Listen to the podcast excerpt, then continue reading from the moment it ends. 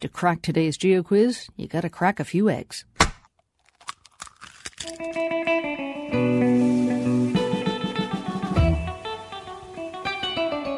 You can find eggs on the menu in most places around the world. There's egg drop soup, frittata, salted duck egg, eggs benedict, just to name a few.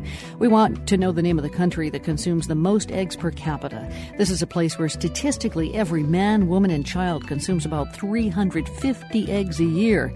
As a hint, we have a local recipe for you. It is rabo de mestiza, which is a poached egg in a tomato and poblano roja sauce.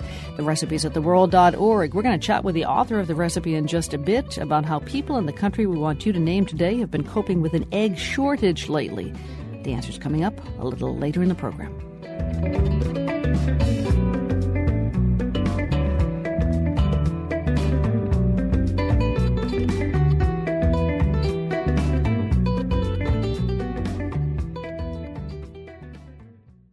Time now to check back on our Geo quiz today. We asked you this when it comes to eating eggs, which country is the biggest consumer? The answer is Mexico. A national egg shortage there is causing some distress now. Patricia Jinich is a chef at the Mexican Cultural Institute in Washington. She says that eggs are always on the Mexican table. Mexicans are really imaginative when it comes to basic staples, and eggs are one of the, I would say, five basic staples in a person's diet. Yeah, eggs plus what? Um, beans, tortillas, tortillas, chile, any form of chile, you know, in a salsa, in a pickle, in a relish, even just taking a bite. And how about eggs themselves? You're a chef. What are the ways that you serve eggs? You know, from soup to dessert. I can tell you, you know, the garlic soup sopa de ajo, or egg soup, sopa de huevo, all sorts of, you know, croquettes, meatballs, because the egg, the beauty of the egg is not only that it is such a cheap and delicious protein, but as you know, we also use it to give volume to dishes. You know what you can do with egg whites from floating islands to making the most beautiful batters to deep chile rellenos. So we use eggs on a daily basis. Here's the problem. There is, of course, an enormous gap right now in terms of the supply of eggs because of the bird flu that struck hens in Mexico over this past summertime. So there were right. 11 million birds that had to be killed.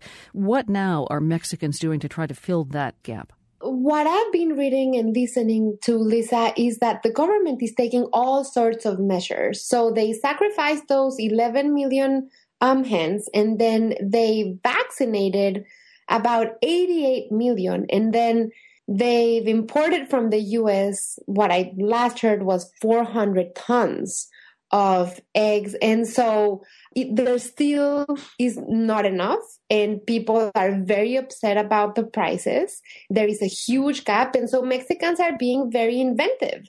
Now you see people in restaurants. I just spoke with my sister. She runs a Mexican French restaurant in Mexico City. And she was telling me, Pati, for breakfast, every morning we offer anywhere from 12 to 15 egg options because you know they're so delicious in cazuela, rancheros, eh, rabo de mestiza, all sorts of eggs. So they're trying to do things with vegetables, you know, calabacitas, instead of huevos rancheros, calabacitas rancheras and offer that as a substitute. The eggs, though, according to some Mexicans, the eggs that are coming in from the United States don't quite cut the mustard. Uh, how come? and you and you have the perfect term because they're not as yellow looking as they should be. In Mexico, the yolks have a strong, a deep, strong yellow color, and the eggs that are coming from the US look much paler.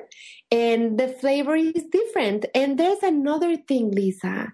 In Mexico, people really pride themselves in the fact that we produce enough eggs that we need. So we've been self reliant in producing eggs. And so now the fact of having to get eggs from other places hurts the pride a little, I guess.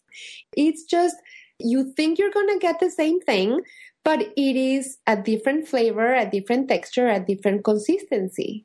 Can people afford these eggs coming in from parts of Central America? No, or from they cannot, Lisa. They can't because the eggs are part of the basic basket that people uh, that are on a minimum wage have always been able to get and now with you know their wages they're not being able to afford eggs so it is a big deal Pati Jinich is a chef at the Mexican Cultural Institute in Washington. Thanks a lot. Thanks, Lisa.